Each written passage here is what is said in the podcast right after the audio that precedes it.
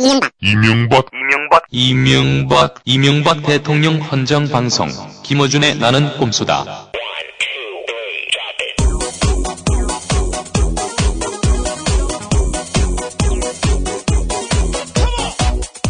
안녕하십니까 김호준입니다. 정봉주 BBK 사건 대법원 판결 기념 특별 호회 시작하겠습니다. 예, 전 요즘 그 제가 다시 이제 한국 돌아와서 어, 인터넷 금융회사를 어, 창립을 했습니다. 해서 예, 금년 1월 달에 BBK라는 투자 자문회사를 그 이 BBK의 진짜 주인은 누구이냐? 이장춘 전 대사께서 바로 이 명함을 공개했습니다. 이명박 후보가 김경준과 결별했다고 한 그 시점으로부터 한 달 반이 지난 다음에 내가 이 BBK를 직접 소유하고 있다. 라고 하는 명함을 이장춘 대사에게 공개한 겁니다. 자, 이러고도 BBK는 내 것이 아니다. 말할 수 있겠습니까? 안녕하십니까. 한나라당의 나경원 대변인입니다. 어, 대통합 민주신당의 정봉주 의원께서 명백한 허위 사실로 우리 한나라당 이명박 후보에 대한 공격을 했습니다. 서울중앙지검 공안 일부는 작년 대선 당시 BBK 사건에 대한 각종 폭로와 관련해 처음으로 정봉주 통합민주당 의원을 허위사실 공표와 명예훼손 혐의로 불구속 기소했습니다. 서울중앙지법은 정봉주 전 통합민주당 의원에게 징역 1년을 선고했습니다. 재판부는 판결문에서 정 전 의원의 주장은 신빙성이 떨어지고 증거가 빈약하다며 그럼에도 허위 사실에 대해 단정적 표현을 사용했고 소명 자료를 확인할 물리적 시간이 있었음에도 이를 소홀히 했다고 밝혔습니다. 어떻게 뭐 형은 좀 예상하신 대로입니까? 예측 못했습니다. 미필적 고의가 있었다는 데에 대해서 인정을 하시나요?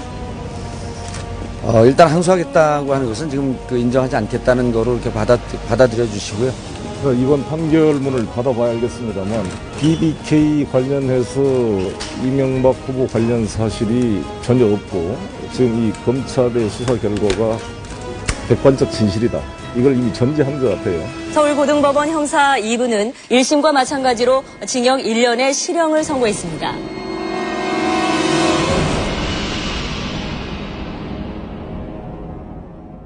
아, 드디어, 어, 3년을 미뤄왔던 정봉주 BBK 사건, 어, 대법원 판결이 오는 목요일, 그러니까 12월 22일 오전 10시 1호 법정에서 있을 예정입니다. 드디어 네. 올 것이 왔습니다. 네. 드디어 사식을 넣느냐.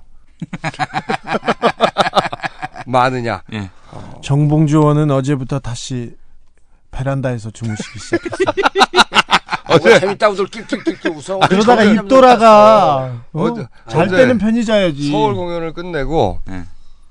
어 저희가 지금 다 밤을 샜어요. 음. 어, 정봉주 전 의원은 베란다에서 잔다고 밤을 새고 김용민은 32회 편집한다고 밤을 샜고 네, 저는 어, 정봉주 의원의 BBK 사건 네, 사건 기록 음.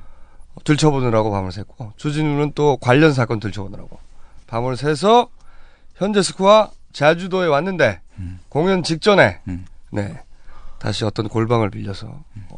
밥은 먹어야지 배고파서 못 살겠어요. 아침도 먹고 점심도 먹고. 아유. 빨리 끝내고 우리, 공연하고. 아니, 네. 우리 일찍 와갖고 밥을 먹었어요. 배신자. 자기 때문에 다 잠을 못 자고 있는데 자기만 밥을 먹었어. 배신자. 된장 뚝배기 먹고 싶다. 자, 어쨌든 그러면은 네. 요거 저희가 호외로 한번 다뤄보려고 합니다. 어, 우선 어, 주준우 기자 역시 사실 이 BBK 사건 관련해서 기소됐다가 어, 무죄 판결이 났어요. 이심에서 제가 근데 그... 이 관련해서 기소됐던 사람들 네. 기록들 한번 뒤져보죠. 네. 네네. 어, 정봉주 의원님은 2008년 5월에 1심에서 그 유죄 판결을 받으셨죠. 2002심에서도 그해 12월이었습니다. 빨리, 굉장히 빨리 잡혔어요. 굉장히 2심은. 빨리 진행됐는데 박홍우 부장께서 어, 증거 인멸 및 도주 우려는 없다고 해서 법정 구속은 하지 않았지만 어, 여러 정황을 종합해 볼 때 정 전 의원이 공포한 내용이 주요 부분이 허위 사실이다. 그러니까 이명박 대통령이 BBK와 관련이 있다고 주장했던 내용이 허위 사실이라고 그 이명박 후보의 손을 들어줬죠. 어, 연류 의혹이 뭐였냐면 당시는 이명박 대통령이죠. 각하가 그렇죠. 된 다음에. 어, 그렇죠. 바로 가장 힘이 있었을 때입니다. 김경준 씨의 주장과 거, 그에 나온 서류는 한나라당이 반박하고 소명 자료를 제출했다. 그러면 두 개를 견주어 볼 때 진실성이 있는 부분이 이명박 후보인데 왜 김경준 후보 말만 들었느냐 이런 얘기입니다. 김경준 그럼- 씨의 네. 후보가 아니라 어, 제정신이 아니야 보니까 지금 밤을 새가지고 다들 김경준- 김경준이 언제 후보가 됐어? 김경준의- 아, 그때 구속 후보였었나? 그때 그때 매- 그 이명박 대통령이 매- 그 명함이 있었습니다. 그때는 후보. 이명박 후보의 좀 잘해, 잘. 정신 차려 주지로. 저 이명박 후보가 BBK와 관련된 명함을 내놓은 적이 있었고요. 그렇죠. 그 다음에 동영상이 있었어요. 그렇죠. 이 회사는 내 회사다. 네. 내가 잘 꾸려보겠다. 아, 주어가는, 주어는 없었어. 이 회사는 BBK를 설립했다. 설립했다. 근데 그렇죠. 나모, 그, 나모 씨가 아니 그런 게 어딨어. 주어가 없다 그랬어. 그 나경원. 그러니까 그 정봉주 전 의원에게 유죄를 내리는 근거가 뭐냐면 기본적으로 이명박 후보 쪽의 주장이 있고 음. 그 다음에 정봉주 전 의원 쪽 주장이 있어요. 검찰 쪽은 이명박 후보 쪽의 주장을 근거로 하고 근거를 했고. 그 다음에 정봉주 전 의원은 여러 가지 자료를 근거로 해서 싸웠는데 검찰 얘기는 이명박 후보가 아니라는데 이명박 후보 및 한나라당이. 이 아니라는데 아니라는데. 왜 아니라는 걸 안 믿고 자꾸 허위 사실을 유포하느냐? 믿음이 부족하다. 그렇죠. 그렇죠. 이게 핵심이에요. 그거, 저- 그걸 어떻게 정확하게 알았어요? 재판에 오지도 내가 않고. 원래 정리맨 아니에요. 아, 근데 그때 재판이 진짜 코미디였어요. 재판의 내용은 한 가지예요. 네. 이명박 후보가 주장하는 것이 맞다. 그렇죠. 그런데 왜 거짓말해? 정봉주 네. 음. 거짓말했기 때문에 유죄 빵빵빵 이거예요. 그- 맞아요. 그리고 이명박 후보가 아니라고 하면 그 말을 좀 믿어야지. 그러니까요. 그런데 말하자면 정봉주는 본인이 이명박 후보 말이 맞다는 걸 알면서도 예. 그러니까 본인이 말하는 게 거짓말인 걸 알면서도 거짓말을 말했기 때문에 허위 사실 공표라는 거야. 그렇죠. 근데 궤신죄라는 근데 거죠. 중간에 믿지 않았다는 거지. 정봉주는 그러지 마. 정봉주 당신은 의원이었어. 정봉주 의원은 정봉주는 그 에이씨. 한나라나 귀찮게 하지 마 한나라 지금 자기를 지금 감옥 보내느냐 못 보내느냐 중요한 방송을 하고 있는데 한나라와 이명박 후보의 주장을 이 믿을 만한 사실임에 불구하고 이거 말도 안 돼. 그거 다그 밤을 새서 주장을 그래, 지금. 아니 아니야. 그 그건 말이 안 돼요. BBK는 다시 말해도 말이 안 됩니다. 그게 양쪽의 주장이 부딪혔는데 네. 검찰 그렇죠. 검찰이 이명박 후보 쪽 사이드를 드는 건 그렇다고 쳐. 네. 근데 판사 역시 당시 재판부 역시 음.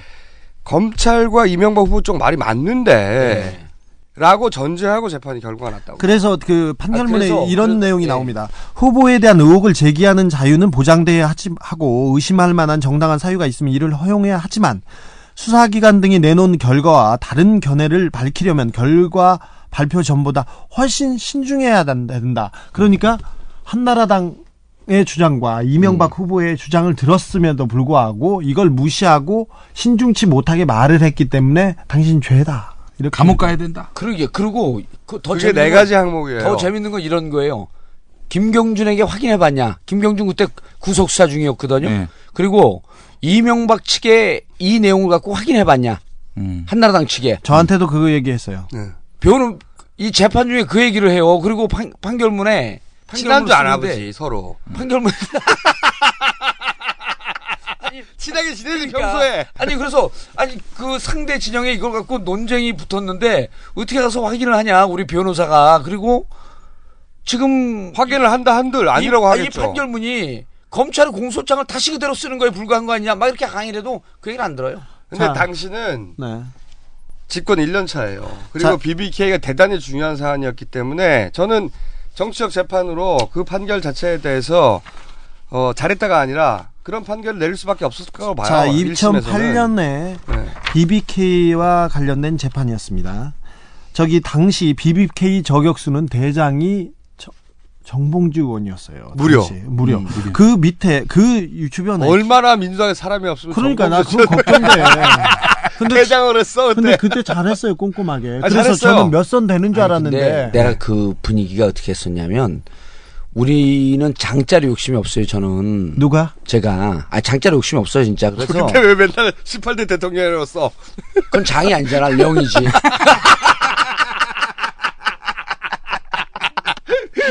근데 아니 위원회를 만들잖아요. 막 위원회를 만들자고 주장하던 사람 의원들이 위원회를 만들어 놓으면 다 각기 일정이 바빠.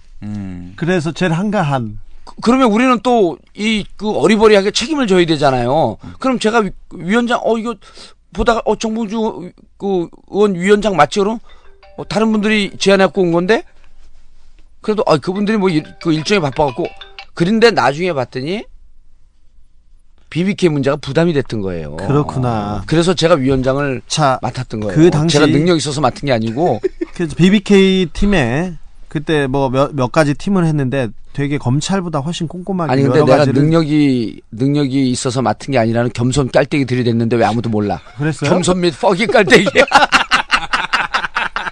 당시 서초동 팀 가동하셨죠? 예. 서초동 팀이 대단한 큰 증거를 많이 발견했습니다. 많이 발견했어요. 계좌도 갈- 예. 발견하고 아유, 잘했어요. 예. 네. 그 당시에 소속 의원이 김종률, 박영선, 김현미, 서해석 의원 등이 있었는데 검찰이 BBK 팀은 찍어서 열심히 수사를 했는데 검찰이 기소도 못했습니다. 오직 한 명. 정봉주 의원 기소했습니다. 당시에 어 BBK 수사팀이 수사팀이 전체 고소한 사건이 있었습니다. 시사인 주진우 기자 했고요. 그 그 다음에 김정술 홍선식 변호사 이분은 김경준의 김경준의 변호사입니다. 김경준의 변호사이기 때문에 김경준을 만나고 나와서 사건에 대해서 브리핑했습니다. 그걸로 고소했습니다. 그리고 정봉주 의원 고소했습니다. 민사로 이거는 고소를 했어요. 예. 근데 1심에서 모두 졌습니다. 모두 졌습니다. 당시 비슷한 시기에 재판이 있었고 네네. 전- 2008년 전원- 재판에 예, 전- 전원이 졌어요. 관련된 1심에서 사람들이. 모두 졌습니다. 그리고 어 누가 졌어요? 졌다는 건 유죄가 됐다는 거지. 유죄가 이제. 됐죠. 아, 어, 주진우, 주진우, 졌고요. 정봉주 졌고. 정봉주 졌고요. 김정술, 홍선식 변호사 졌습니다. 어, 그리고 다 졌어요? 예, 다 졌습니다. 그때 당시 김현미 그 졌다는 건 손해배상에서 졌- 졌습니다. 김현미 의원이 당시 BBK 저격수로 이름을 날리다가 어 좀 괘씸죄 적용받아서 김윤옥 여사가 명품 시계를 찾고 있다 이런 얘기를 했는데 명품 프랭크 뮬러. 어 근데 그걸 가지고도 그 정도는 그냥 넘어갈 수 있는 부분인데 BBK 팀이었기 때문에 이 사람은 표적으로 찍혔다는 그런 얘기가 그 정치권에선 나돌았습니다. 그래서 허위 사실 유포로 선거법 위반을 했는데 2009년 6월에 집행유예 1년이 확정됩니다. 향후 10년간 피선거권이 박탈되는데 출마를 못하는 거죠. 그렇죠. 그렇죠. 자세히 근데 2010년 8월에 광복절 특사로 사면이 됩니다. 정치권 사건은 다 사면이 되고 이렇게 정리됩니다. 그몇 개월 만에 바로 사면된 바로 거죠. 예, 한 예, 원래 바로 이. 선거 관련해 가지고 네. 어, 선거 관련해서 실형을 때리고 음. 실형을 때린 전례가 없어요. 네. 그리고 이명박 대통령이 대통령이 되고 나서 자기와 관련된 모든 선거법 사건에 대해서는 모두 취하하겠다. 그리고 거두겠다고 얘기했는데 오직 정봉주 의원만 났습니다. 아. 저게 2000 2심 재판이었습니다. 2008년 얼마나 12월에. 까불었으면 그랬겠어. 그렇죠. 워낙 미웠나 봐. 정말 미워가지고 딱 집어서. 예. 자, 2000 근데 요즘 좋아한다 그러잖아. 누구를 각하를. 각하를 좀더 많이 사랑한다고 하세요. 음. 칭송하고. 전달이 안 됐어. 2008년 5월에 1심 재판이 있었는데 재판 결심 공판이었어요. 근데 검찰이 갑자기 선고를 유예해 달라고 정봉주 의원 그 선고를 유예해달라. 유예해 달라고 재판부에 얘기합니다. 정봉주 의원 재판에서 일정을 미뤄달라고 하는 일정을 거죠. 갑자기 미뤄달라고 합니다. 왜 그러냐면 특수 일부였어요. 그때 문무일 부장판사였는데 어떻게든 정봉주 의원을 잡으려고 한다면 한다는 게 티가 나는 것이 기획 입국서를 그 조사하고 있으니 이 부분이 너무 중요하기 때문에 정봉주 의원 선고를 미뤄달라고 하면서 계속해서 파고 들어가기 시작합니다. 예, 그 기획 입국설에 관해서도 정봉주 의원이 연관돼 있다. 당연하죠. 연관돼 있을. 거라고 본 그리고 거지. 어, 네. 그리고 기획 입국설과 관련해서 이메일을 주고받은 흔적들을 지금 조사하고 있으니 음. 이 선고 기일을 판결을 미뤄달라. 그 가중, 형을 처, 또- 가중 처벌하려고. 아니죠. 그렇죠. 그때는 이제 재판이 음. 어, 검찰에서 주장하기가 대단히 어려울 정도로 상당히 유리하게 진행이 됐어요. 네. 그래서 어, 재판부나 이 그 출입 기자들도 그랬고 어, 무죄로 가는 것이 거의 확실시 된다라는 흐름이 있었죠. 그런데 재판부가 조금 더 보완 증거를 내겠다. 보충 증거를 낼 테니 심리를 좀 연기해달라고 하면서 판결 기일을 연기합니다. 검찰 쪽에서 검- 주장을 예, 해서 검찰이 주장해서 요구해서. 예. 요구해서 그래서 이렇게 연기됩니다. 그래서 1심에서 유죄가 확정됩니다. 네, 네, 네 건이 있었는데 네. 네 건 모두 예. 네건 모두 유죄가 확정되고 징역형이 선고됩니다. 징역 1년이 선고됐어요. 네. 다른 저 도주 및 증거 인멸의 우려가 없다고 해서 바로 징역 뭐지 그 구속되지는 감옥에, 않, 예. 않았지만 징역형이 선고되고요. 집행유예 없이 네. 네. 12월에 다시 2심이 확정됩니다.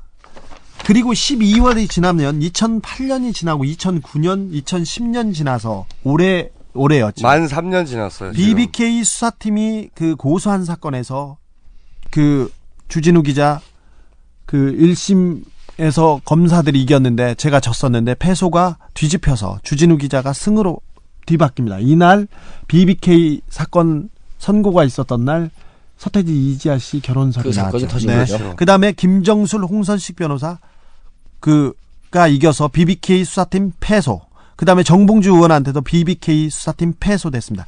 2심에서 모두 손해배상 청구에 대한 검찰의 그 검사 검사들이 모두 졌습니다. 그리고 진 대법원에서 이유가, 진 이유가? 진 이유가 몇 가지 있는데 저기 그 핵심은 이거죠. 사실로 믿을 만한 충분한 근거가 있었다. 그리고 그리고 그리고 김정술 변호사는 대법원에서도 무죄로 확정이 되는데 김정술 변호사는 김경준 씨의 변호사였기 때문에 훨씬 더 그 정봉주보다. 강도가 높았습니다. 이렇게 뭐라고 주장했냐? 이명박 후보가 BBK를 설립하거나 운영에 관여했 관여해 실질적으로 소유했고 김경준이 거- 검사에게 회유 협박을 당했다. 이렇게 주장을 했는데 이 부분도 모두 타당하다고 해서 1심 벌금형이 나왔는데 2심 무죄.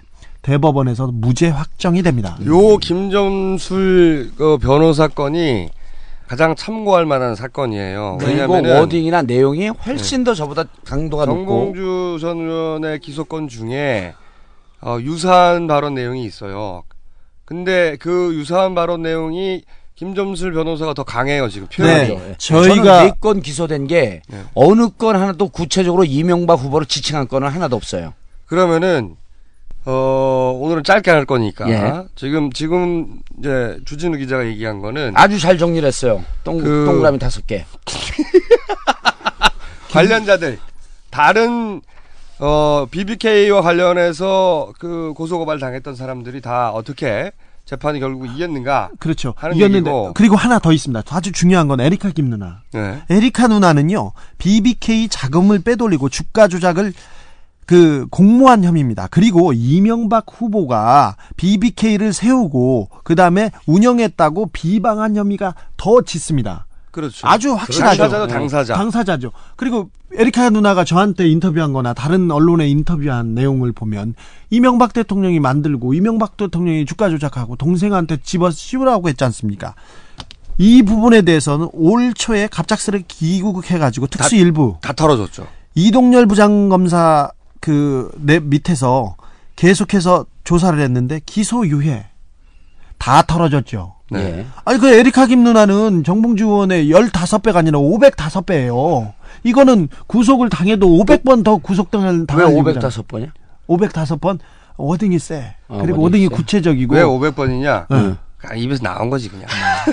지 말로 그냥 나온 대로 짓거린 거야? 아니야. 그게 400배인지 600배인지 500배예요, 500, 정확하게. 정확하게 500배야? 505배는 뭐야? 505배. 다섯 배는 뭐냐면은 어 누나니까? 저기 누구지? 어 각하하고 만난 거에 대해서 얘기한 괘씸죄가 다섯 배예요. 어. 이제 자, 잠이 안, 잠을 못 자니까 그냥 막 아무렇게나 나, 오는 막, 대로 막. 던져. 이건 뭐야? 횡설수설 빡깔대기야? 미안해. 회오- 회오리 누나. 정신을 못 차리게. 근데 정 의원님의 발언보다 에리카 김 누나의 그 이명박 후보에 대한 비방 비방이라고 해야 될지는 모르겠지만 이명박 후 이명박 후보가 이명박 후보가 BBK와 실질적으로 관여했고 그 다음에 실질적으로 소유했다고 주장하는 내용은 허위사실 훨씬, 공표. 예, 네. 그 허위사실 공포 공포 그 허- 혐의에 대해서 공표. 공표. 전부 다 밤을 새가지고 지금 말이 전부 다 헛나오는구나. 아, 근데 짧은 시간 안에 자기 네. 연루되어 있고 그러긴 하지만 우리 주진우 그 기자가 잘 정리했어요. 그 이- 전체 사건의 그 포괄적인 흐름이 이렇습니다. 이명박 후보를 비방한 혐의는 에리카 김 누나가 훨씬 셌고요. 그 다음에 센 사람이 김정술 변호사였고 홍선식 변호사였습니다. 어쩔 수 김경준 씨의 변호사였기 때문에 김경준의 워딩을 그대로 옮겼기 때문에 음. 훨씬 셌습니다. 그리고 제가 셌습니다. 그런데 여하간 지금 정봉주 전 의원이 허위사실 공표로 기소돼서 유죄 판결 1년 징역형을 받은 그 발언들보다 네. 훨씬 센 발언을 했던 사람들이 다 무죄가 됐다는 거죠. 그렇죠. 그런데 이제 정봉주 전 의원만 남았어요. 그렇다면 네, 가지 기소. 음. 거의 뭐냐? 첫 번째가 뭐냐면 어 박수종 변호사라는 분이 있었어요. 네. 이분이 김경준 씨의 변호사였어요 처음에. 네네. 그러다가 사임을 하거든. 그래 갑작스럽게 사임했습니다. 갑작스럽게 김경준이 사임을 해. 들어오고 4일인가 5일 만에 사임을 해요. 바로 네. 사임을 합니다. 그래서 그 기자가 정봉주 전 의원한테 전화를 합니다. 음. 박수정 변호사가 왜 사임했다고 보십니까? 이렇게 물어봐요. 예. 물어보니까 뭐라고 답하셨어요? 물어보니까 그걸 내가 어떻게 아냐. 잘 모른다 그러니까 김경준 측하고 무슨 연락을 주고받은 거 없습니까? 실질적으로 저는 김경준 횡령 및 주가 조작 사기 사건에 연루가 되어 있다고 보기 때문에 그분의 얘기를 듣지 않고 저는 근거 자료를 찾았던 거거든요. 그래서 그쪽은 연락 안 한다. 그럼 왜 그러신 거 아니야? 그래서 잘 모르겠다. 근데 뭐 혹시 생각나는 거 없어요? 그래서 이렇게 얘기를 했죠. 사안 자체가 막상 어, 경제 사건인 것 같았는데 사건을 들여다 보니까 상당히 그 위중한 사건인 거로 판단하지 않았겠냐. 뭐 자칫 잘못하면 이명박 후보가 감옥 갈 수 있는 상황인 것 같다는 그런 판단도 하지 않았겠냐. 하면서 그러그러한 것 같다 이렇게 얘기를 했어요. 그리고 이거예요, 내용이. 예. 내용이 사안이 위중하여 당시 이명박 후보가 자칫 잘못하면 잠- 자칫 잘못하면 이 건으로 감옥에 갈 수도 있는 있을 거라고 판단하는 것도 같다. 음. 이 정도로 표현했어요. 그렇죠. 것 같다. 예. 음. 것 같다. 그러니까 의견을 표현한 감옥 거죠. 갈 것이다. 이런 게 이런 게 아니라. 의견을 표현한 거 본인의 의견. 의견을 표명한 거죠. 생각. 왜 박수정 변호사가 사임했냐에 대한 의견을 표현한 거예요. 그걸 기사를 썼어요. 것 같다라고 한 것에. 사실 BBK하고 이명박 후보가 연루가 됐다는 증거가 나오면 음. 감옥에 갈 사안이 맞습니다. 맞는데 이제 이것은 모르니까 음. 박수정 변호사가 왜 사임했는지 모르니까 본인이 추정해서 것 같다라고 표현을 했어요. 의견 피력을 했단 말이지. 근데 의견 피력으로 봐주지 않고 허위 사실의 공표로 본 거예요. 이것도 역시. 그렇죠. 예. 그리고 사- 정말 따져야 될 사람은 박수정 변호사거든. 내가 그런 이유로 사임한 게 아니라고. 예. 만약에 누군가 명예가 훼손되거나 했다면 음. 박수정 변호사의 명예 훼손된 거잖아. 박수정 변호사가 맞습니다. 이런 이유로 관뒀다고 말한 거니까. 음. 그런데 박수정 변호사는 여기에 대해서 고소고발을 원치 않는다고 했어요.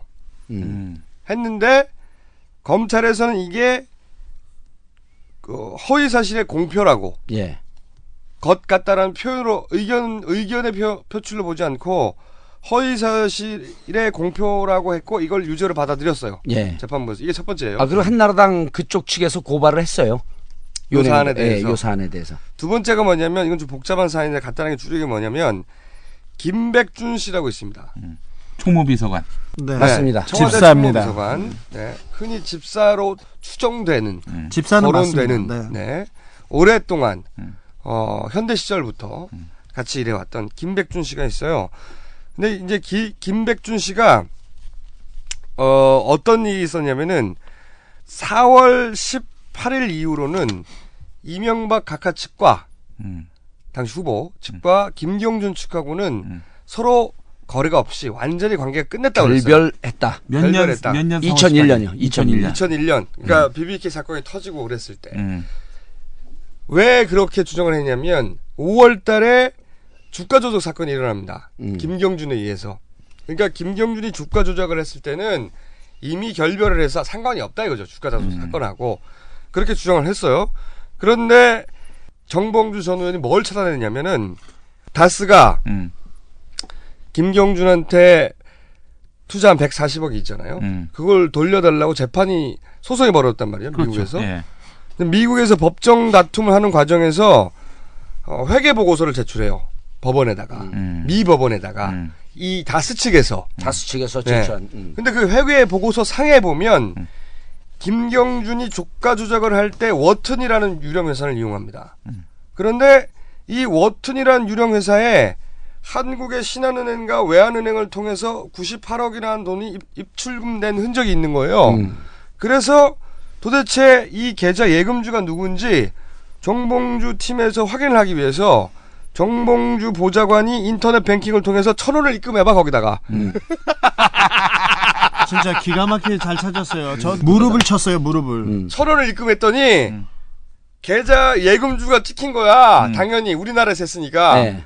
김백준이라고 찍힌 거야. 아니 아니 이렇게 된 거예요. 천 원을 넣어봤는데 이 계좌는 중지된 계좌입니다. 아니 두 개 두 개인데 예, 예. 하나는 중지됐고 하나는 살아 있었어요. 네. 살아 있는 건 김백준이라 찍혀 나와요. 예. 그 근데 그 거래 일자가 5월 28일로 찍힌 거야. 음. 그럼 4월 이전에까지만 관계가 있는데 4월 18일까지만 관계가 있다고 관계가 있다고 했는데 주장했었는데 5월 28일에도 음. 거래가 있지 않았었냐라고 음. 하는 근거가 나온 거지. 예. 그렇죠. 김백, 김백준 씨는 이제 카카의 측근이고 밝혀진 바로는 카카 대리인으로 BBK 재판을 총괄한 사람이에요. 어, 미국 재판을 총괄하던 사람입니다. 미국 네. 재판의 어, 법적 대리인이에요. 법적 대리인으로 예, 법적 대리인이에요. 각하의 법적 대리인. 음. 보도가 됐어요. 보도가 됐는데 지금 청와대에 계시고요. 네. 정무비서관 그래서 이 입출금 내역을 근거로 해서 각하가 4월에 4월 18일에 헤어진 게 아니다. 음. 그 이후에도 관계가 있었다는 주장을 했다고 그렇죠. 주장을 했는데 이거 역시 허위 사실 공표로 유죄 판결을 받았어요. 네. 참, 이거 유- 좀- 참, 게다가 이게 이상 아, 웃기는 것이 음. 입출금 내역이 있는 거래 내역서는 음. 다스가 미국 법정에 제출한 거예요. 다스가. 우리가 찾은 자료도 아니고 음. 그쪽에 다스가 제출한 회계 보고서에서 찾은 거예요. 근데 정봉주 전 의원이 한 것은 그 입출금 내역에 계좌 주인이 누군지 를 찾아낸 거죠. 천 원을 입금해서 찾아본 거라니까. 음. 근데 그게 찍힌 거야. 음. 그러니까 당연히 거래, 어, 거래가 그 이후에도 있었던 거 아니야. 더군다나 와튼이라는 회사가 유령 회사였거든. 거- 주가 조 그렇죠. 예. 주가 조정을 음. 주도한. 음. 그러므로 그때도 관계가 있었다고 주장을 한 거야. 음. 이것도 허위사실 공표로 걸렸어. 자, 세 번째는 뭐냐면 그럼 근거는 뭐예요? 그게 허위 사실이라는. 검, 검찰 쪽에서는 당시 개인 계좌라고 주장을 했거든. 김백준의. 음. 이게 아니고 법인 계좌라는 거야. 음. 법인 계좌든 개인 계좌든 음. 거래가 있었다는 게 중요한 거잖아. 네. 김백준 씨를 고리로 하여 음. 5월에도 음. 김경주가 거래가 있었다는 거 중요한 건데 네. 어쨌든 허위 사실로 어, 유죄 판결 내립니다. 이것도 역시 맞죠, 의원님? 예. 이 내용이 납득이 안 되네. 아니 그 당연히 나도 납득이 안 돼. 그, 나도 그렇게 추정을 할 수 있는 거 아니에요? 그 공판 내용을 봤는데 음. 이해가 안 돼. 나도 읽어보면서 지금. 사법부 의견은 존중해야 된다지 않습니까? 대법원 판결 앞두고 있으니까. 세 번째 이건 더 재밌어. 세 번째는 뭐냐면 김백준 씨와 음. BBK가 관계가 있다는 걸 주장하는 내용이에요. 네. 김백준 씨와 BBK 관계를 또 입증해야지 음. 어, 계속 관계가 있었다는 것도 연결이 되는 거잖아. 예. 근데 김백준 씨와 BBK가 관계가 있다는 거는 어떤 근거를 들어 주장하냐면은 첫 번째로 김백준 씨가 교보생명의 사장 취임식에 축하 화환을 보내. 이거 음. 어떻게 찾아냈나 몰라. 음. 그런데 그 화환 주문서에 BBK 투자자문 부회장 김백준이라고 써 있었어. 맞습니다. 예. 이거 차단했어. 음. 졸라 신기 이거 어떻게 차단했어 이거? 여러 가지 자료가 있는데 네. 서초동 팀에서 자료 하나하나를 꼼꼼히 다 분석을 한 거야. 한 2, 3일 동안. 엄청 잘했어요. 하여튼 그 자료가 무지하게 많이 나왔어요. 보냈는데 네. 그 화환에 BBK BBK 투자자문 부회장이라고 써 있었으니까 부회장 김백준. 예. 어. 그때 시점이 언제예요? 그때가 한 6월, 7월쯤이에요. 그 4월 이후네요. 4월 이후죠. 어. 그것뿐만 아니라 또 있어. 또 있어. 뭐냐면 또 뭘 찾아냈냐면 어떤 문서를 찾아냈는데 문서에는 BBK라고 써 있고 그 문서 상단에 그리고 김백준 씨에게 돈이 지, 어, 지급된 기록이 있었어요. 급여. 예. 그래서 그걸 급여라고 이해한 거야. 네, 그렇죠. 그러므로 급여를 지급받았지 않았냐 이런 근거를 하나 찾아냈고 그 다음에 또 김백준 씨가 당시 이장춘 대사가 음. 각하로부터 명함을 받았다고 공개한 예. 적이 있었어요. 음. 거기에 보면 BBK 회장이라고 써 있는 명함이 글쎄요, 있었다고. 그, 예. 그 논란이 됐었지. 예. 근데 똑같은 형식의 명함에 부회장으로 기재되어 있는 명함을 찾은 거야. 예. 여기서 또 BBK 부회장 졸라 자료를 잘 네. 찾았어. 와. 그리고 또 하나 찾았는데 뭐냐면 BBK에서 금감원에서 금감원에다가 제출하는 인력 현황 보고서라는 게 있어. 우리 지금 인력 현황이 이렇고 변 음. 변동이 이렇다. 음. 그 보고서를 찾았어. 그 보고서에 김백준 씨가 기재돼 있어. BBK에 근무하는 것으로. 음. BBK 당시 어, 리스크 매니저, 음. 리스크를 관리하는 사람. 음. 당시 비- 김백준 씨가 어, 이명박 대통령 밑에서 BBK를 관리했다는 증거는 15개도 넘고요. 이명박 대통령도 마찬가지입니다. BBK와 관련된 그 중에서 이제 확실하게 입증될 만한 예를 들어서 화환을 보냈는데 네. 거기다 부회장이라고 쓴 게 거짓말이라고 생각할 리가 없잖아. 그렇죠. 그건 너무나 근데- 일반인 이해하기 간단하고 편한 얘기 아니에요. 네. 그리고 근데 명함도 있고. 이 모든 증거를 검찰에서는 거부합니다. 이렇게 얘기해요. 재판부에서도- 이러한, 이러한 증거가 나왔음에도 불 나왔지만 음. 전체 이 상황을 이 사실관계를 이해하는 데는 큰 영향을 미치지 아니한다 이렇게 얘기를 해요. 아니 아. 그러면 근데 이 사건 BBK 사건을 항상 볼 때마다 다시 되새겨 볼 때마다 그 생각납니다. 동영상이 대표적인 제가 케이스예요. 그렇죠. 제가 지갑에서 신분증을 보여주고 기자증을 보여주고 명함 꺼내줬어. 명함을 꺼내줬어요. 부회장이라고. 그럼 규진입니다. 부회장이라고 생각해야지. 규진입니다. 근데 아니야. 그냥 한 거야. 장난친 거야. 아니 그리고 그, 그 명함은 괜히 파고 다닌 그렇죠. 가짜, 가짜 네. 명함. 나이트 아. 부킹도 아니고 그냥 한 거야 이거. 게다가 화환을 교보생명이라고 하는 네. 큰 회사에 보내는데 그 화환에다가 BBK 부회장이라고 썼는데 그건 재미로 한 거예요. 아니야. 아니 재미로 한 거라니까. 아니래잖아, 씨발. 한 환갑이 얼마인지 그냥 보려고. 그거는 덜 웃겨요. 진짜 웃긴 거는 이명박 대통령 후보의 당시 친구인 이장춘 대사가 있잖아요. 그렇죠. 그렇죠, 명함. 이장춘 대사가 BBK 회장이라는 명함을 받았는데 그 날짜가 4월 18일 이후에요. 그렇죠. 네. 그래서 이장춘 관계가 대사가 있다고. 그래서 그거를 선거 한 10일인가 15일 전에 이장춘 대사가 기자회견 하고 공개를 해요. 네. 근데 이장춘 대사는 친구야 30년 지기 예. 걔 명, 명함을 받으면 언제 받았다라고 하는 날짜 구체적인 디스크립션을 거기다 묘사를 해요. 그게 기록 기록벽이 있다고. 기록을 하는 거예요 명함에다가. 네. 그게 4월 18일 이후야. 그럼 당신이 그이 관계 김경준과의 관계를 끊었다고 하는 그 이후에도 당신이 이 명함을 썼고 음. 그리고 BBK 회장이라고 하는 것도 그 명함에 있지 않냐. 음. 그렇게 얘기를 해요. 장난이었어 친구한테도. 그러니까 어? MB 쪽에서 뭐라고 MB 그랬어요? 쪽에서 전화를 했죠. 네. 그한 3, 40분 통화를 하면서 막 화를 내고 친구가 이럴 수가 있냐. 네. 이장춘 대사의 걸- 말이 걸작이에요. 나는 거짓말이라고 거짓말을 하면 아들 새끼라도 용서할 수 없다. 음. 너가 한 거 아니냐? 너가 나한테 준 거 아니냐? 그런데 이런 모든 자료는 그냥 우스갯소리로 넘어가는 거예요. 친구한테 명함을 새로 사업을 했다고 명함을 줬어요. 네. 내가 줬어. 예. 장난이야. 나 구라야. 어 오늘 주주로 잠재우지 말아야겠어. 차마 개구라야. 개구, 개구 팡팡 터지는데 오늘. 그 명함과 똑같은 모양의 명함에 네. 부회장이라고 기재되어 있었다는 거야. 그게 김백준이에요. 또 명함은 명함 형식도 똑같아요. 아니 지금 정봉주 의원이 뭐 지금 혐의 보면은 이명박이 등장하지 않네. 또 있어, 또 있어. 네 네건 다 지금 세 아, 건 정- 얘기한 정리- 거예요. 어, 또 있어. BBK의 연관 회사인 LK뱅크라고 있었어요. 네. 자세히 알 필요 없어. 연관만 됐다고 그렇지. 연관만 됐다 보면 돼. 회사가 너무 많이 등장하기 때문에 다 알려면 복잡해. 하지만 연관이 돼 있어. 에리카 누나는 그게 각하수법이라고 하셨어요. 예. 아 지금 요즘에 이름을 막 만들어 가지고 머리를 어, 복잡하게 하는 수법. 외국에서는 없는 그런데 각하수법. 골 때리는 게 아 요즘에 주가 조작하는 그 삼화저축은행 주위에 있는 나무 이코티 음. 이런 회사들 있잖아요. 시모텍. 시모텍 이런 것도 다 저런 식으로 다 각하수법이야. 비슷한 수법이야. 우리 똑같은 한번. 얘기했잖아. 외국어 근데 되게 좋아해. 영어 졸라 좋아해. 이 LK뱅크를 100% 각하가 소유했다는 의혹을 제기한 부분이 있어요. 음. 그런데 그 LK뱅크, 음. 그 LK뱅크가 2001년 7월 23일, 음. 그러니까 4월보다 한참 뒤죠. 예. 4월 18일 7월 어, 23일 신도리코에 세금 계산서를 하나 발행합니다. 예. 어떤 거래가 있었고 음. 신도리코니까 아마 뭐 그 복사기나 예. 뭐 관련 물품을 납품받고 세금 계산서를 그렇죠. 냈겠지. 물품을 납품 받고 그쪽에다가 이제 떼준 거예요. 거지. 그런데 그 세금 계산서에다가 대표 이사가 각하로 돼 있는 거야. 7월 23일 날 발행한 세금 계산서에 음. 대표이사가 이명박 이렇게 돼 있었다고. 이것도 차단했어. 그것도 이거 어떻게 차단했죠.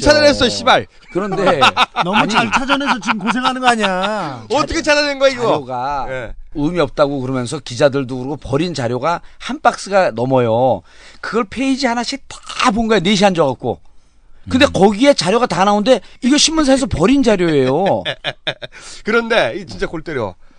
그러면은 당연히 다 이게 전부 다 어떤 데 집중돼 있냐면 요 부분들은 4월 18일 이후에는 관계가 없다라고 왜 그렇게 강하게 주장하냐면 아까도 얘기했지만 그 이후 관계가 있다고 하면 김경준의 주가 조작에 연루가, 연루가 된 거야. 거지. 예. 그래서 그 전에 끊어야 되는 거야 모든 걸. 근데 그렇죠. 그걸 끊고 싶었는데 그 이후에도 관계가 있다고 하는 물증들이 자꾸 자꾸 나오는 거야. 예. 그 물증들을 정봉주 전 의원은 찾아가지고 관계가 있지 않았냐고 주장을 했어. 잠깐만, 잠깐만. 그렇다면은 BBK 이- 뭐 이제 김경준과 결별 이후에도 계속 이명박이 연관이 있다. 둘이. 그렇다면은 그건 이명박도 주가 조작에. 연관돼 있다. 책임을 물을 수 있는 거지. 책임을 물을 수 있는 거죠. 자, 그래서 어, 느 정도 연관이 있다고 우리가 확정할 수는 없어. 그래서- 하지만 책임을 물을 수가 있는 거지. 그래서 정 의원이 주장하는 부분을 뒤집고 그리고 엎어놓고 판 묻어놓고 가야 된다고 생각했던 것 같습니다. 예. 그래서 집요하게 정 의원을 공격합니다. 이 사실들을 인정해 버리면 아, 아킬레스건이다 이거지. 예. MB에. 예. 이 사실들을 인- 이게 이제 무죄가 되면 주가 조작과 행정 부분이 연결돼 버리거든. 연결되고 아주 책임을 피할 치명적이에요. 수가 없는 거죠. 정봉주의 무죄는 곧 이명박의 유죄. 어, 정리 그래- 잘 되고 있어. 그 너무 단순화시킨 것이고 네. 적어도 각하가 김경준의 주가 조작 에 연루되었다라고 주장할 근거들이 나온 거야. 그리고. 그 부분에 대해서 의혹을 충분히 제기해 볼 만한 거죠. 근데 자, 이 저는 의혹을 게 제기한 거고. 이 세금계 선서 부분 같은 경우는 확실하잖아. 예. 근데 이제 뭐라고 그랬냐면 이 해명이 또골 때려. 어 각하는 대표이사를 관뒀는데 거래처에 알리질 않았다는 거야. 그렇죠. 그래서 거래처에 알리질 않아서 음. 세금 계산서를 그냥 각하 대표이사로 발행했다는 거야. 아, 재, 재미로 그냥 예, 장난친다고. 재밌는 게, 재밌는 게 법정에서 그 신도리코 관계 직원이 나왔잖아요. 네. 증인으로. 어, 그러면은 이명박 대표이사로 이렇게 찍었는데 당신은 그럼 이 회사의 대표이사가 누구라고 생각하냐 그러니까 쭈삣쭈삣 하면서 어, 그럼 이명박 씨겠죠? 세금 계산서 적혀 세금 있으니까. 계산서에 적혀 있는데 그럼 통상적으로 어, 회사를 그만두고 정리하면 세금 계산서 이런 거 끊을 때도 어떻게 좀 바뀌나요? 우리 변호사가 이렇게 물어봐요. 그러니까 통상적으로 다 바뀌죠. 당연히 바뀌지. 대표이사가 바뀌었는데. 바뀌고요. 아, 이게 또 바빠서 안 거는- 바꿨나 봐, 바빠서. 아니, 아니, 중요한 거는 정치인입니다. 그리고 시장의 뜻이 있었고 그 다음에 뜻이 시장에 있었습니다. 출마하는 거지. 그러면 이런 부분은 더 빨리 바꿉니다. 상식적으로. 더군다나 이게 조그만 회사가 아니잖아. 네. 각하가 밑에 부린 사람들이 있잖아. 이건 즉각 즉각 바꾸지 당연히. 그리고 그 회사의 돈이 모든 부분이 이명박 대통령이 가져온 돈이에요. 게다가 돈을 다루는 돈이 천만 이천만 원이 아니란 말이야. 100억 200억이지. 그런데 대표이사를 왜 안 바꿔? 이래. 아니 다스에서 140억을 줬는데 다스에서 140억을 줬는데 이 대통령의 형이 형만 알았고 동생은 알지도 못했다는 거야. 아무것도 몰랐다는 그런데 거야. 검찰은 이걸 믿어줘. 예. 저쪽 해명을 믿어줘. 믿어줘. 당연하죠. 회사를 관뒀는데 거래처에 알리지 않아서 세금 계산서가 그대로라는 걸 검찰은 믿어줘. 그리고 믿어주는 게 아니라 정봉주 재- 전 재- 의원 말은 믿어주지 않아. 그렇죠. 재미로 했다고. 뭐, 장난이었다고. 그 명함을 발견했고 그리고 나는 이게 제일 재밌어. 화환. 음. 화환이야말로 누구도 사기칠 일이 없는 거란 말이지. 네. 화환을 적힌 걸 차단해서 주문서를 그럼 이거 믿어줘야 돼 상식적으로 안 믿어줘. 안 믿어줘. 그리고 어쨌든 안 믿는 오로지 이유가 예. 한나라당과 이명박 측이 아니라고, 아니라고 했기 때문에. 주장하지 않았냐? 다 근거는 거야. 아니라고 하지 않았냐. 그리고 마지막. 이 마지막이 이제 김점술 변호사하고 연관되는 부분이에요. 뭐냐면 아니, 그 마지막 넘어가기 전에 또 재밌는 얘기 하나 해줄게요. 법정에서 증인 진술이 있었는데 김윤정 씨라고 어 그 BBK 회사에 BBK LK가 같은 회사 같은 어 직원을 썼어요. 이름만 바뀌었어요. 그러니까 그 회사가 같은 회사예요. 경리를 나- 같은 사람을 예, 썼다고. 같은 회사로 추정될 만한 여러 가지 근거가 있는데 김윤정 씨를 증인으로 신청했는데 계속 안 나오다가 가까스로 나와요. 그래 물어봐 김윤정 씨한테 언제 근무했냐 근무했다. 이명박 후보와 김경준 씨가 결별했다는데 알고 있냐? 그래서 알고 있다. 언제쯤 결별했냐? 그러니까 정확한 시간은 잘 모르고 어 자기가 여름 휴가를 갔는데 음. 빨리 나와라. 김경준과 이명박 후보가 결별하게 되었다. 그래서 자기가 휴가 중에 음. 나와서 그 결별하는 서류를 정리 작업을 했다는 거예요. 아, 그러면 2001년 여름. 2001년 여름. 그러면서 여름이면서 조금 이른 여름 휴가를 갔대요. 그럼 조금 이른 여름이어도 7월 초나 아무리 일러, 일러도 7월 초나 4월은 아니지. 4월은 아닌 거죠. 4월에 여름 휴가는 안 예. 가잖아. 네, 각하를 어떻게 보고 각하한테는 초여름이 3월부터야. 씨. 근데 그렇게 갖고 했, 했는데 그러니까 이제 완전히 뒤집히는 결정적 증언이 나온 거 아니에요? 판사가 그거를 다시 정리를 해줘. 아 그게 아니고 싸우고 결별 선언을 하고 그 다음에 정리한 거죠. 이러고 1, 심이었습니까 2심이요. 2심 뭐 훌륭하신 박홍호 판사가 그렇게 날짜로 저 그 정리해 주니까 변호사들이 판사한테 안 덤비잖아요. 네, 우리 못 변호사가 왜 일정을 왜곡하냐면서 확 덤벼요. 네. 그런데 그 김인종의 증언은 어떻게 되냐면 이른 여름에 음. 자기가 또 정확히 기억하는데 여름 휴가를 기억 못하는 건 아니잖아요. 이른 네. 여름이어봐야 아무리 일러봐야 7월 초 아니야. 대한민국에서 이른 여름 휴가를 4월 전에 3월에 4월 18일 전에 가는 사람이 어딨어 이런. 전 가는 회사는 BBK, LK, 이뱅크밖에 없습니다. 훌륭하십니다. 근데 그 증언을 재판장님. 무시 무시해 버리는 거야. 훌륭하십니다. 재판장. 재판장님. 그 회사는 자, 마지막. 어, 마지막 네 번째가 뭐냐면 이게 제일 센 건데, 메모가 두 개가 등장하는데, 예. 하나는 BBK BVI가, 그러니까 브리티시 버진 아일랜드, 버진 아일랜드가 어, 세금 회피 지역에서 만든 이 회사가, 어, 한국에 있는 BBK를 소유하고 있다는 메모가 하나 있어. 100% 소유하고 있다는. 그리고 또 하나의 메모에 뭐라고 나와 아, 있냐면, 그리고 잠깐만요. 그리고, 네. 그리고 그 BBK VVI는 네. 김경준의 소유입니다. 김경준의 소유다. 예, 그러니까 네. 그 BBK BVI가 김경준의 소유이고 이 BBK BVI는 BBK를 또 소유했기 때문에 이거는 BBK는 100% 김경준 소유다. 라고 검찰이 발표하죠. 발표를 해. 이 메모를 이 메모를 해서. 근데 또 다른 메모가 있는데 또 다른 메모는 뭐라고 돼 있냐면 LKE 뱅크 아까 등장했던 LKE 뱅크가 BBK BBI 지분을 100% 가지고 있고 예. 그리고 이명박 당시 후보가 LKE 뱅크를 소유하고 있다 이렇게 기재돼 있어요. LKE는 이명박도 인정했듯이 비- 김경준과 이명박이 50대 50으로 소유하고 있는 회사예요. 네. 그건 정상우, 정상으로. 그러면 논리적으로 이명박 후보가 LKE 뱅크를 소유하고 있고 LKE 뱅크가 BBK BBI를 100% 소유하고 있으니까 이명박 후보가 BBK를 소유하고 있는 거야. 그렇죠. 50 최소한 50% 이상 소유하고 있는 논리적으로 거지. 따지자면 예. 다시 한번 정리하자면 BBK BBI가 BBK를 소유하고 있어요. 네네 논리적이요. 그런데 또 하나의 메모에 뭐, 뭐라고 돼 있냐면 LKE 뱅크가 BBK BBI를 100% 소유하고 있어요. 소유하고 있고. 그런데 이명박 후보가 LKE 뱅크를 소유하고 있어. 예. 고로 이명박 후보가 LKE 뱅크를 통해서 BBK BBI를 통해서 BBK를 소유하고 있는 거야. 그렇죠. 아, 완벽해. 그렇게 어. 주장하셨어요? 그렇죠. 제가 그렇게 주장했죠. 자, 근데 논리적으로. 그거는, 그거는 도표가 딱 나와 있어요. 논리적으로. 김경준이 작성한 도표. 그러므로 논리적으로 이명박 후보는 BBK를 소유하고 있다. 이, 이 메모의 내용은 그렇단 말이죠. 그렇죠. 그런데 검찰에서는 앞에 것만 발표했어요. BBK, BBI가 BBK를 소유하고 있다. 예. 이 부분만 발표를 하고 뒷부분의 메모를 발표하지 않았어. 안 그런데 하죠. 이 메모를 정봉주 전 의원이 찾아서 예. 찾아서 이 메모대로라면 어 이명박 후보가 BBK를 소유하고 있는 것이다. 예. 라고 주장을 해. 김점술 변호사의 내용과 똑같은 거지. 동일한 거죠. 다만 김점술 변호사는 김경준의 말을 듣고 본인이 얘기를 한 것이고 음. 정봉주 의원은 이 메모를 찾아서 메모에 근거해서. 주장을 했다고. 그런데 이 메모가 김경준이 쓴 메모인 걸 확인했어요, 안 했어요? 양쪽의 메모, 메모를 갖고 사설 감정원들에게 검찰에서 발표한 메모 그 도표를 그려놔요. 그리고 육안으로 보면은 똑같습니다. 그래서 필적이 근데 사설 실적 감정원 검증을 했다 이거지. 사설 그렇죠. 감정원에게 이 똑같은 그리고 필적이에요. 김경준 씨의 글씨체가 어, 외국에 살았기 때문에 초등학교 글씨체예요. 아주 요즘 많이 좋아졌어요. 많이 좋았어요. 요즘 많이 좋아졌어요. 여기까지 확인하는 사람이에요.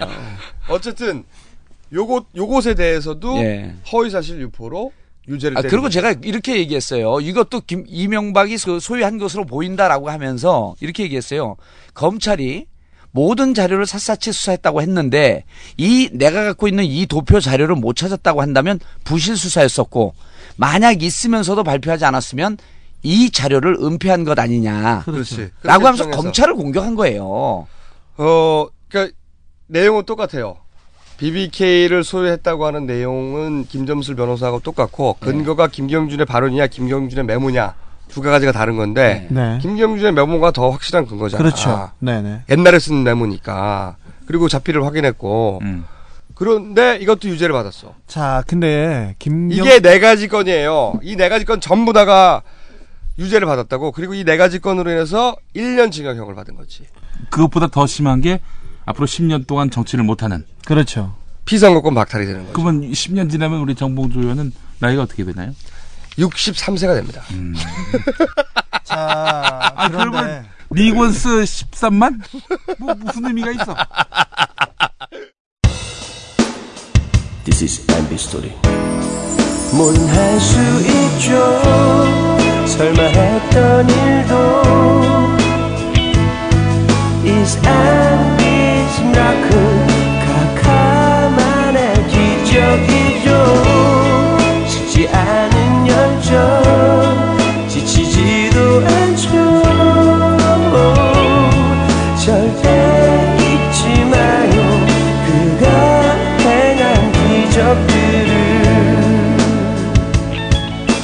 나는 어, 정봉주 의원이 그 대법원에서 여권을 발행해주지 않아서, 예. 미국에 가지 못했는데 그때 조중동에서 대대적으로 대대적으로 조 그 정유연을 씹기 시작합니다. 꼼수를 씹기 시작하죠. 저기 중앙일보입니다. 권천 권석천 차장이라는 사람이 이런 얘기를 썼는데 이- 계속해서 이 사람이 어, 낙검수의 의혹을, 의혹의 자판을 펼치고 있다. 유죄 딱지가 붙어 있는 BBK 저격수 활동에 아무 꺼리낌 없는 듯한 그의 모습이 혼란스럽게 다가온다. 이 교착 상태가 보이기 시작한 거는 대법원이 지금 계속 3년째 답을 내놓지 않아서 그런데 빨리 선고해라, 빨리 선고해라 이런 식으로 해- 하면서 아주 씹어대지요. 그 다음에 조선일보에서는 뭐라고 얘기하냐면, 어, 그 앞에서 그 미건스 회원들이 기자회견 했지 않습니까? 법원이, 법이 금지한 대법원 앞 시위를 벌인 것이 아니냐는 시각이 있다. 기자회견 형식을 빌어서. 이래서 육법 위에 떼법이 있다. 이러면서 정봉주 의원을 비난하기 시작합니다. 저렇게 떠들었는데 왜안 잡아가냐는 식입니다. 이런 식으로 조중동이 계속 그 기사를 써댔고요. 정봉주 보내라 이거지 빨리. 그리고. 빨리 보내야 되는 기자들이 거예요. 대법원 주변에서 계속 압력을 넣거나 돌아다니거나 갑자기 취재하기 시작한 건 되게 많았습니다. 그런 경우가. 그러니까 정봉주 3년차 이 재판이 왜 판결이 안 나냐고 음. 어 이제 묻기 시작하는 거지 기자들이 자꾸. 예. 사실 이게 집권 1년차 가장 권력이 서슬 퍼를 때 내려진 판결이기 때문에 그리고 또 어차피 정치적 재판이란 말이야. 정치적 공방 속에서 이제 기소가 이루어졌었고 그래서 저는 집권 1년차 이 판결 유죄로 나는 것까지 뭐라고 하고 싶진 않아요. 그리고 그 2심까지도 집권 1년차에 바로 나왔어요. 바로 신속하게. 네. 그때는 주진우, 김점술 변호사 다 졌어. 모두 다 졌습니다. 예. 그런데 이제 형사 민 형사는 유죄 민사 패소 그렇게 계속 줄줄은 나왔었죠. 그런데 올해 올해 전부 다 이겼단 말이지. 정봉주 저는 만 3년이 되고 나서 이제 판결이 내려진다고 갑자기 사실은 이것이 어차피 정치적 그 재판이었기 때문에 그리고 내용을 상식적으로 봐도 무리한 내용이 좀 있기 때문에 뭐 법리적으로야 파- 판사들이 잘 따지겠지만 상식적인 수준에 보자- 보자면 어, 무리가 있는 재판이라고 보여지니까 이게 미뤄질 것이다 판결이 계속해서 부담이 되니까 네. 이렇게 추정해 왔었어요. 부담스럽죠. 만약에 이 그 검찰의 손을 들어서 이걸 다 유죄로 때려서 구속을 시킨다면 그것도 부담스럽고. 네, 이명박 거꾸로 다 풀어줘도 어쨌든 이명박 대통령이 현재 현직 대통령이잖아. 살아있는 권력이죠. 그것도 부담스럽단 말이지.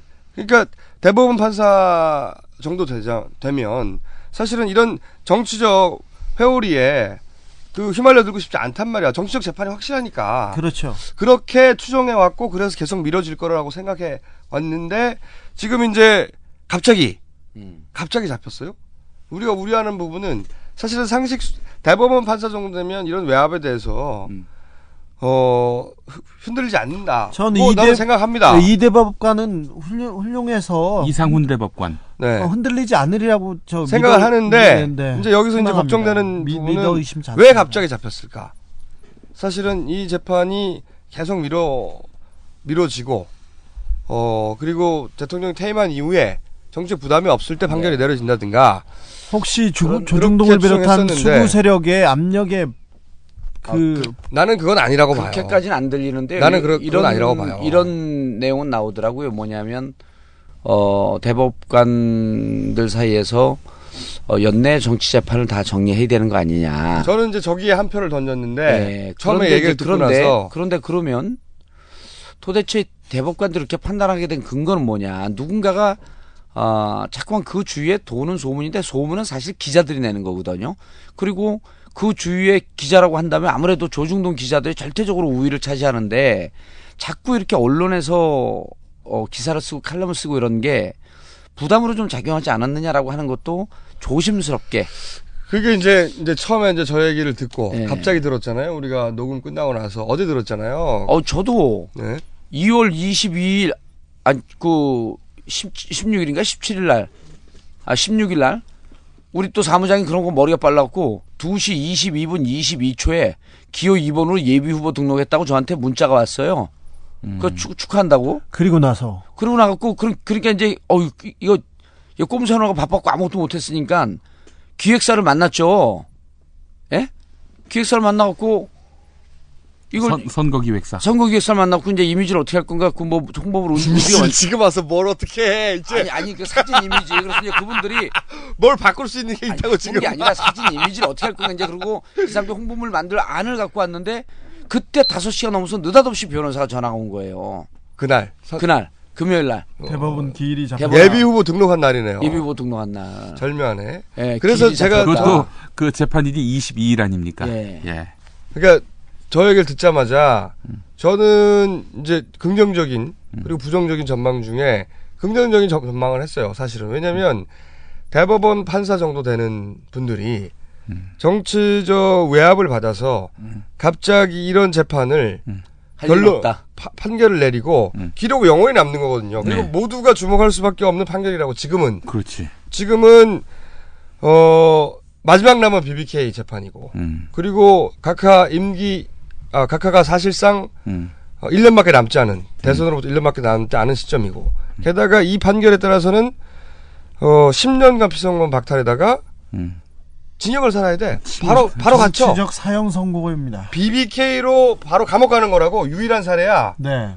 그러니까 대단히 민감한 재판인데 이거를 자신의 양심을 걸고 판결을 내리지 외압에 의해서 판결을 내릴 리가 없다. 그럴 대법원 것입니다. 정도 네. 대법 대법관 정도 된 분들이 그래서 것입니다. 나는 네. 이것이 오히려 이때까지 쭉 밀려왔던 여러 가지 정치적 재판을 다 털고 털고 총선과 대선을 맞이하겠다는 그런 의지가 아니겠는가 이렇게 얘기를 했어요. 음. 정몽준 전 의원에게 음. 그랬는데 어 의원님은 또 이제 우려가 있는 거죠 여러 가지. 정왜 의원님도 그렇고 타이밍이냐. 여의도에 있는 분들의 소식통에 시각은 따르면, 예.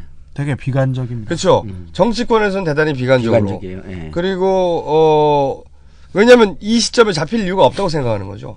서초동 대법원 주변에 기자들. 네 기자들이나 주변 법조 관계인들도 비관적입니다.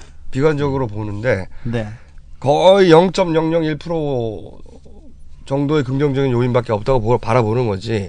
나는 그 정도는 아니라고 보고 나는 5대 5라고 봐요. 사실은. 저, 나는 네. 이상 대법관이 이런 사안을 영원히 기록으로 후배들한테 남기는 재판인데. 아니 그리고 지금 대단히 상황- 상징성이 큰 재판인데. 지금 상황이 BBK 문제 갖고 어 김경준이 또 신명 씨, 신경아 씨 두 분을 그 고, 고소했잖아요. 그렇죠. 이게 그 지금 사실은 그렇죠. 연- 그 얘기까지 연관된 하고 있는 마무리하면 될것 같아요. 기획. 국설이 네. 그 검찰이 계속 한나라당이 주, 주장하던 민주당의 기획 입국설이 한나라당의 의도로 기획으로 만들어진 사건이었다. 편지의 그러니까 편지의 조작을 시작으로 쉽게 이야기해서 기획이북서이라고 하는 것이 김경준 씨를 대선 즈음에 예. 한국으로 불러가지고 예. 그렇게 해서 BBK 관련한 폭로를 함으로써 이명박 후보에게 치명적인 타격을 입히는 그렇죠. 이런 기획을 아, 꼼수 용어대로- 민주당이 했다. 꼼수 민주당이 용했다고 했다고 한나라당이 주장했지. 주장했죠. 네. 그리고 주장의 근거가 바로 편지였지. 그 신경 신경아 씨라고 하 신경아 씨 김경준의 감방 동기. 감방 동기 신경아 신경아 씨가 씨가 김경준에게 편지를 썼다고 하면서 그 편지를 홍준표 대표가 흔들었어. 흔들면서 얘기가 시작이 된 거죠. 국서 네, 증거이다. 증거이다라고. 근데 지난번 꼼수 방송에 나와서 홍준표 대표가 한 말을 되새겨 들어보면 보면 음. 그거는 기획 기획 입국서를 기획했다고밖에 볼 수 없는 그렇죠. 명백한 증거였죠. 이 전체가 BBK는 주가 조작이 일어날 당시로부터 관계가 끊어졌고 그 이후로는 관계가 없다. 이게 이제 저쪽의 주장인데 그리고 저 한나라당에서 주장했던 것은 민주당이 아무 상관없는 예. 각하를 그 엮으려고 음. 김경준을 기획 입국시켰다. 이게 이제 한나라당의 주장이란 말이야. 네. 그두 가지가 추- 큰 축이었어요. 하나는 기획 입국, 하나는 아무 상관이 없다. 음. 그래서 의원이 유죄를 받은 거지. 음. 그런데 기획 입국의 그 즈- 어, 증거라고 내세웠던 그 편지가 우리가 지난번 방송에 잠깐 다뤘지만 홍준표 시간 때그 편지를 김경준의 감방 동기인 신경화 씨의 동생 신명 씨가 씨. 어. 자기가 썼다고 폭로를 했다고 자기가 썼다고 예, 예. 내가 썼다고 음. 폭로를 하고 그 편지 조작을 제안한 것이 각하의 가족이며 각하의 동서라고 이번에 구체적으로 얘기했어요 한 방송에 나와서. 이번에서는? 예, 네, 이번에는. 동서라고 손이 동 동서라고 분명히 얘기했어요. 동서이며 그리고 중간에 일을 직접 시키는 사람들은 또 따로 있고 구체적인 이름이 나오는데 여기는 예. 알 필요 없고 하여튼 음. 중간에 일을 시킨 사람도 따로 있고 그 사람들이 이대로 쓰라고 해서 가져온 걸 보고 자기는 그대로 썼을 뿐이다. A4 아. 용지에 인쇄된 내용을 음. 와서 그대로 써라. 그래서 자기는 쓴 것뿐이 없다. 그러니까 기획 입국 설 자체가 한나라당에서 기획된 거다. 음. 라고 하는 주장이 나왔어요. 신명 씨가 네. 신명 씨가. 쓴 사람이 그러면서 얘기했던 게 뭐냐면 이게 굉장히 이제 재밌는 포인트인데 이 편지가 김경준의 감방 동기인 신경화 씨가 써서 김경준에 보내야 되잖아. 네. 미국으로 가야 돼. 음. 그러면은 미국으로 간 편지 봉투가 있어야 되잖아. 음. 그래서 이, 이 편지를 쓰라고 시킨 음. 사람이 음. 그 편지 봉- 빈 봉투를 왜냐면 편지는 홍준표 대표가 흔들어야 되니까 편지는 자기들이 가져가고 빈 봉투를 신명 씨 자기 집으로 보내라고 한 거야. 음. 미국 주소가 찍히게. 네. 그런데 신명 씨가 가만히 일을 이제 시킨 대로 하다가 가만 생각해보니까 이상하게 연루되는 것 같아가지고 음. 그 편지 봉투를 미국 어디로 보냈냐면 미국 캘리포니아에 있는 아무 변호사나 찾아가지고 존 오. 예, 오렌지 오렌지 카운티. 오렌지 카운티에 있는 존 오라고 하는 아무 변호사. 상관없는 변호사 존 오 사무실로 빈 봉투를 보냈어. 아니 빈 봉투 아, 아니지. 그 치과 안에다가- 브로셔. 어, 치과 치과 브로셔로 써. 신명 씨가 치과 의사니까 예. 그렇지. 예. 치과 브로셔. 근데 그거 이거는 한나라당도 모르고 검찰도 모르는 사실이야. 오로지 우리만 아는 거지. 신명 씨가 우리한테만 한 얘기거든. 우리한테. 그리고 우리한테 한 얘기를 제가 달려라 정봉주에 자세히 썼고. 그래서 한나라당한테 그때 홍준표 대표한테 얘기한 거 아니야. 편지 봉투 어딨냐고. 그러니까 봉투 없고 편지 봉투? 어, 편지를 봤나? 구했으면 예. 한국에서 미국으로 편지를 보냈다고 하니까 네. 편지 봉투가 있어야 될 거 아니야. 편지 봉투 내놔라 봤냐? 그거 본 적 있냐니까 아무 답변을 못 거지. 리는 없잖아. 편지 봉투 내라는 게 없잖아. 그때 홍 대표의 표정을 잊을 수가 없습니다. 근데 그 편지 봉투는 존노 사무실로 날아갔고. 치과에다가 치과 의사 치과 브로셔 보내니까 치과 확 브로셔가 있었습니다. 그러니까 따지자면 그 양측 아니 한국 치과 보러죠. 그렇지 그렇죠. 않고 치과. 한국- 그것도 그것도 한국- 신명 씨 주장이 아주 재밌어요. 총천연색. 그리고 이대로 쓰라고 했던 그 A- 원본 있잖아. A4 용지 원본. 그것도 가지고 있어요. 있어. 예. 그것도 가지고 있어. 그러니까 이게 다시 수사돼야 될 사안이거든. 예. 이런 저런 사안을 따져 보면 그러니까 네. 사실은 각하 퇴임이 있은 이후에는 이 사안이 사실 재조사될 사안이 되게 많아요. 그래서 요 요거를 큰 축에서 한번 좀 간단하게 정리하면 이런 거예요. BBK 사건과 기획 입국 이런 게 묶여 있잖아요. 근데 지금 지금까지 정리된 걸 보면 당선되기 위해서 기획 입국설 자체도 기- 기획을 하고 조작을 한 거예요. 저쪽은. 그러니까 라고 추정할 만한 근거들이 나오는 거지. 근거들과 이제 증인들이 나오기 시작한 그러니까 거지. 저쪽은 당선시키기 위- 당선되기 위해서 온갖 상황을 조작했다라고 하는 근거와 증언들이 나오기 시작하고 있고 우리는 허위 사실 및 명예훼손은 이거거든요. 그더냐 상대 후보를 낙선시킬 목적으로 이게 전제예요. 네, 낙선시킬 목적으로 가짜 증거를 내놨다는 건데 가짜 증거를 내놨다 우리는 제대로 된 증거를 내놨던 거고 그게 점점 입증되고 있는 과정 중에 있는 거란 말이야. 가정 중에 있는 거고 저쪽은 당선되기 위해서 편지도 조작을 했다라고 하는 증언이 나오고 이런 정황을 따져보면 정봉주 의원 감옥 가겠네요. 왜? 이 느닷없이 하다 이게 또- 이게 뭐 반전 반전 깔때기야 왜 이래? 아니 아니, 아니. 정말로 예.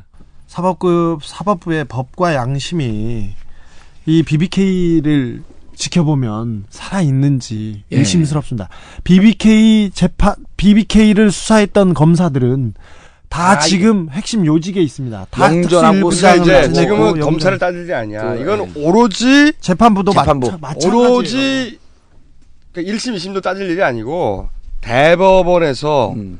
대법관이 이 사안에 대해서 결정할 거라고 이제 예. 최종적으로 음. 유죄냐 음. 혹은 뭐 일부 파기환송이냐 아니면 무죄냐 음. 그걸 결정할 사 결정할 텐데 그게 다음 주 목요일 날 나온다 이거지. 그게 만약에 내 건 모두 유죄로 확정되면 정봉주 전 의원은 음. 아마도 하루 이틀 후 예. 크리스마스 이브 정도가 되겠죠. 음. 수감이 됩니다. 음. 그래서 아, 떨려 그런 얘기를 왜 해? 365일 동안 갇혀. 음. 365일 동안 사식을 넣어주면 되는 거야. 음. 그 메리 크리스마스 때 이제 에, 내년도 아, 이 어, 사람들 무슨 거고. 잔치 벌렸어?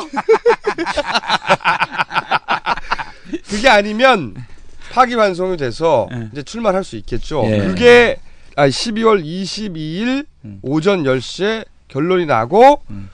어 저는 재판부 음. 대법관의 음. 양심을 믿습니다. 아 믿습니다. 재판부에서 현명한 판결을 내려주도록 기도하고 믿습니다. 아. 재판부가 현명하게 말 다시 것 해봐. 어, 아, 현명해 현명하다고 믿어야지. 지금까지 검찰이 많이 왜곡되고 굴곡된 역사를 보였을 때, 어, 법원에서 공평하게 균형을 잡혀, 잡아주는 그런 사례가 대법관 있었습니다. 정도에서는 균형을 잡아줬거든. 뭐. 그렇죠. 우리. 사회의 균형을 잡아줬죠. 이번부에도, 이번에도 현명한 판단을 내리리라고 믿습니다. 자 여기까지 하고요. 예. 여기까지가 호의 특집입니다. 아 호의 특집이고 이제 이 사안이 내용이 뭔지 의미가 뭔지 정확하게 이해하셨을 것이고 어, 아, 어려운 그리고 내용인데 예. 어 우리 김어준 기자도 그렇고 주진우 총수도 그렇고 아, 이거 무슨 깔때기야 이건 아 이거 회오리 깔때기? 혼합 깔때기야. 디도스 깔때기야. 자, 아주 이- 저- 정말 저- 왜냐면 요 정도까지도 자- 다 정리를 해야지 이제 BBK 완결판이 나온 거예요. 네. 이렇게 했는데도 이해 못할 수는 없지. 그렇죠. 일단은 도대체 이게 무슨 내용이 가시는 분들은 1회, 3회를 아니 아니요. 어, 그, 어, 그, 그거 들으면 도움이 되고, 음. 혹시 조금 더 정확한 내용을 알고 싶으면, 달려라 정보를 참고해주세요. 내가 아니 감옥 갈지도 모르는 책을 팔고 감옥. 가면은 사실 먹으려면 돈이 있어야 될 거 아니야, 돈! 야 대단히 감사합니다. 해. 대단히 감사합니다.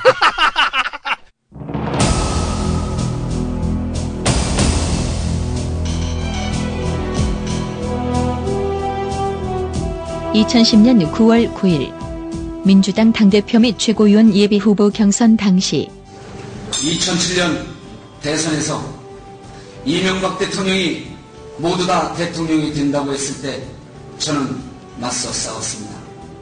시대의 세기극 BBK를 들여다보면서 용납할 수 없었습니다. 온몸을 던져서라도 막아야겠다! 이렇게 싸웠습니다. BBK 저격수 정봉주 징역 1년 10년간 비선거권 박탈 정치적 사형 선고를 받고 마지막 대법 심판을 기다리고 있습니다. 벼랑 끝에 서 있습니다. 이명박 정권을 심판할 수 있다면 한나라당을 심판할 수 있다면 국민에게 권력을 되돌릴 수 있다면 기꺼이 앞장서겠습니다. 선봉댕이 되겠습니다. 정권 타의 최전방 공육사 되겠습니다.